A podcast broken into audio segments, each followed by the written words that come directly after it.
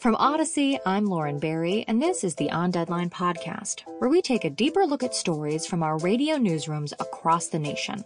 Today on Deadline is looking at the shooting that killed one, injured nearly two dozen, and left even more terrified on what was supposed to be one of America's great days. After defeating the San Francisco 49ers to win back to back Super Bowls, the Kansas City Chiefs were poised to celebrate with their legions of fans. Then, heartbreak struck. As people were leaving the celebration, what cops are now calling a dispute broke out in front of Union Station in downtown Kansas City. Shots were fired. One person was dead, 22 were injured, most of them under the age of 16. Immediately, people suspected an orchestrated attack, maybe even terrorism. The media, the police, and the public searched for answers. Who opens fire along the Super Bowl parade route with the eyes of the world watching? For many, this tragedy brought back memories of the Boston Marathon bombing, a domestic terrorist attack that claimed three lives a little over a decade ago. Since the shooting in Kansas City last week, two juveniles have been arrested. They're facing gun related charges and resisting arrest charges, according to Jackson County Family Court. Kansas City police are also still investigating the shooting, and the department is expected to bring more charges against those juveniles. Although suspects are in custody, Many are left shaken by another moment of peace shattered here in the U.S. We're left wondering how this shooting will impact future gatherings. To share more on this, Dr. Michael Cummings, the Vice Chair of Psychiatry at the University of Buffalo, joined Audacy the day after the shooting. Shock and fear and vulnerability that so many people felt there, and really not just there, but here and elsewhere around the country. I mean, an event like this can deeply affect people, can it? Well, it really can. Um, you know, we talk so much about PTSD, you know, post-traumatic stress disorder, and, and things that are triggering that. But you know, you know, people expect to go to celebrations like this and be safe and enjoy things. And and because of the shootings that we've had nationally, internationally, and unfortunately at home as well, you know, these can be huge triggers for people, bring up a lot of uh, thoughts and feelings that we've gone through with the Tops tragedy and, and other things that we've dealt with as a community. So yeah, a very difficult and unfortunate time. The stress of maybe a large event, we've talked about it before. It's not something that's too uncommon. You know, people don't like being in crowds. But I'm wondering if that's more and more people now and, and for different reasons. Well, I think so. You know, I mean, in, again, everyone's different and everyone, you know, has different things that may trigger them or, or, or cause distress. But it's hard to wrap your head around, you know, the idea that you're going to something that's a celebration for your community that you're going to enjoy, that that you've been looking forward to all year, and and, and you know when something goes a little bit awry, we're, we're disappointed. But when you have just such a senseless loss of life and injury, and how many people it affects, it just you know it, there's really not words to put to it. And we're not even 24 hours since that happened, but some people may not feel the effects from this for days, right? Well, really, so post traumatic stress disorder, kind of by definition, really doesn't occur until about a month after the, the inciting trauma. We have something called acute stress disorder, which which many people have in, in, in something like this. And you know, you have symptoms of irritability and nervousness and depression and anger and, and fear and all these things. And for most people, those things will subside over time. Post traumatic stress disorder is something that happens afterwards, where it really kind of consolidates and, and affects your life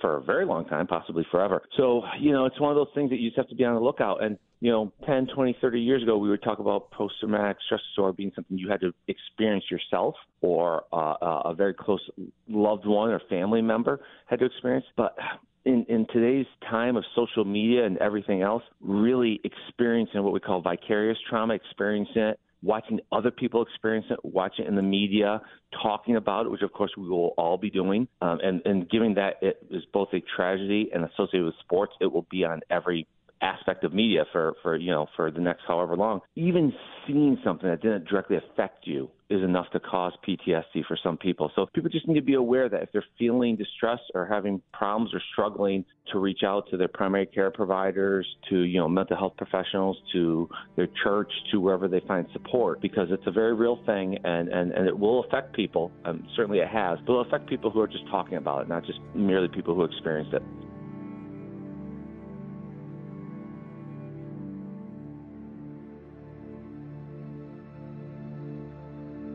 After the initial shots rang out, there was pandemonium amongst the parade goers. Some fled to their cars, others looked for safety, and some found themselves in very unlikely situations. Take teenager Gabe Wallace, for example. He attended the parade with a friend and then suddenly found himself fearing for his life in the arms of Kansas City Chiefs head coach Andy Reid.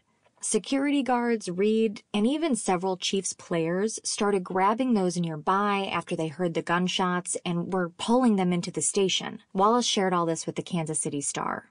He was kind of hugging me, just like, Are you okay, man? He told the publication. Are you okay? Just please breathe. He was being real nice and everything, said Wallace of Reid. NFL reporter Albert Breer shared more on the incident, noting that several players were also working to calm kids and adults down after the shooting. The Chiefs left the parade in buses and in shock. I'm told players were unbelievable calming panicked kids down. He said that Blaine Gabbert, Trey Smith, Austin Reiter, and Chris Oladokun were among those who rallied to help people. He wasn't a member of the team, but one man from the crowd is now being dubbed a hero after a video showed him tackling one of the shooters. That man's name is Trey Filter. He joined Audacy to share what he saw and how he stepped up.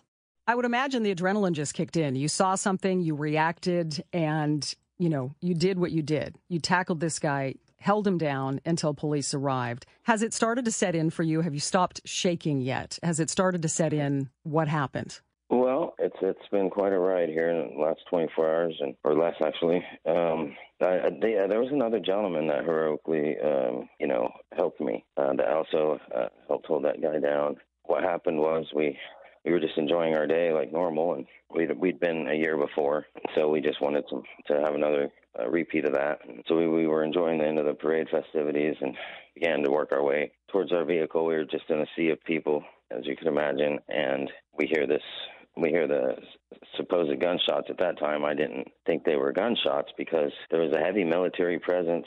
You know they had firepower on top of roofs. I think a lot of people if you would ask them probably felt safe there yesterday because of that. And once we heard those shots a few minutes went by and then it's get him get him you know. I look to my left briefly and see like a flash. The more i think on this the, the time i have to, to sit with it i do remember like there was other people and he looked sketch sketchier than the others. It was just a quick thing. Uh, I hit him, then the other gentleman hit, rolled him, and then we scrambled to get back on top of him. And at that point, they're screaming, "There's a gun! There's a gun!" And your wife actually gets the gun, right? She she takes the gun away while you are on this guy. And when people were yelling, "Get him! Get him! Get him!" Did, did you have time to to think, or because I mean, everyone wonders how they'd respond in this situation, right? No, and you I, just I, you was just the did. same guy that wondered what would happen, and that's what I did. So it's it just popped out of me. I'm not a I'm not a badass or anything. So it's uh yeah um it was a lot going on. So I thought that he still had a firearm. The gentleman helping me hold he was screaming he's got a gun. So I knew he didn't have the gun. So I tried to reach under the man to feel for it. I didn't feel a gun, and I saw his ribs were open, so I just started hitting him in his ribs.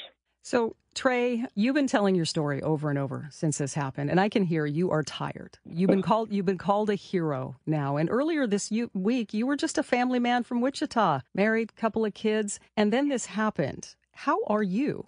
I'm, I would say hero would be a stretch, um, but we um, we're just glad to be home and safe. You know, we we we had a big day. We that was the second time the Chiefs have ever had a parade with that we could attend. Uh, it was Valentine's Day. We encountered a mass shooting that we dodged, and then managed to. She, my wife, even put her hands on the gun. So it was a hell of a day.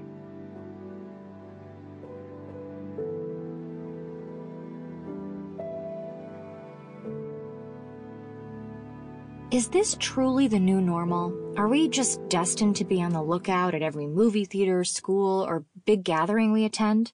Can we expect Mardi Gras, Pride, or any other major parade to be safe? To share more on what this tragedy could mean for future events, crime and terrorism analyst Brad Garrett joined Audacy. Brad, it's uh, of course, and we've spoken with people throughout the morning, the worst fear of any police officer, anyone involved in event security, that anytime you have a mass gathering like this, something like this might occur? Uh, there is no doubt because this is not a cleared crowd. Cleared being that nobody has gone through physical security, metal detectors, etc. Because you can't do it.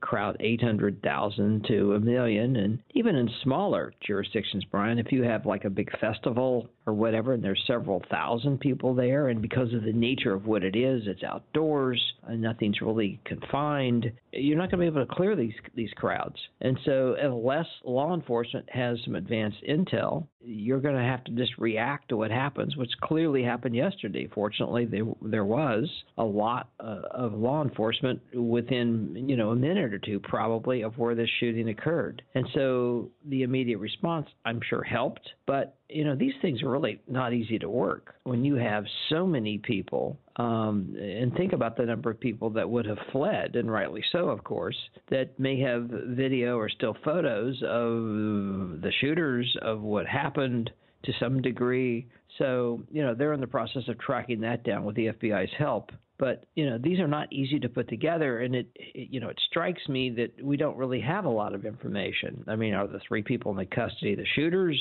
and the number of people shot? But fortunately, so many of them not critically. Eleven children. I mean, that certainly suggests, you know, they were just standing by in, in close proximity to a dense crowd, and they're getting hit because of, you know, reckless shooting, basically. Yeah, and it could have been far worse. We saw that fight or flight response. You know, as the crowd panicked, most people fled, but some yeah. some fought. I mean, bystanders who decided to take action hold a shooter waiting for police. How about yeah. that? Yeah, I know. I mean, uh, it's it's it's it's a wonderful thing to hear, and that the people were you know did the right thing, and it's you know it's another example of you know that when you have crowds like this, statistically, you're going to have a number of people armed because they have a right to be armed, and I I get that, but it statistically doesn't work out well you know when people get into arguments if that's what this is and they pull out guns instead of physically fighting each other. So we'll see if this is you know was this uh, spontaneous?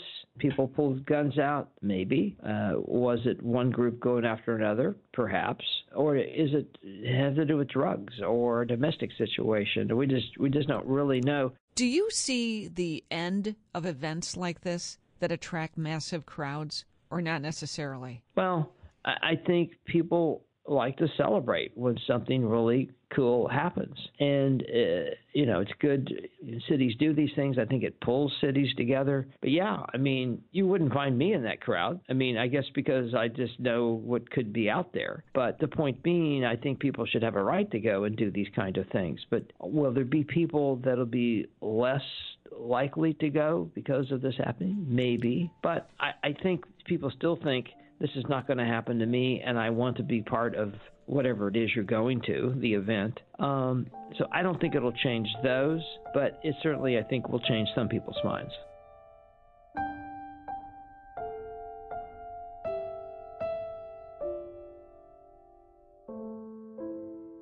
So far this year, there have been 55 mass shootings across the country, according to the Gun Violence Archive. It defines a mass shooting as four or more people being killed or injured, excluding the shooter. When it comes to laws, Missouri, where the latest mass shooting happened, is particularly gun friendly. It's a permitless carry state, which means that anyone who can legally own and use a firearm can also carry a concealed weapon.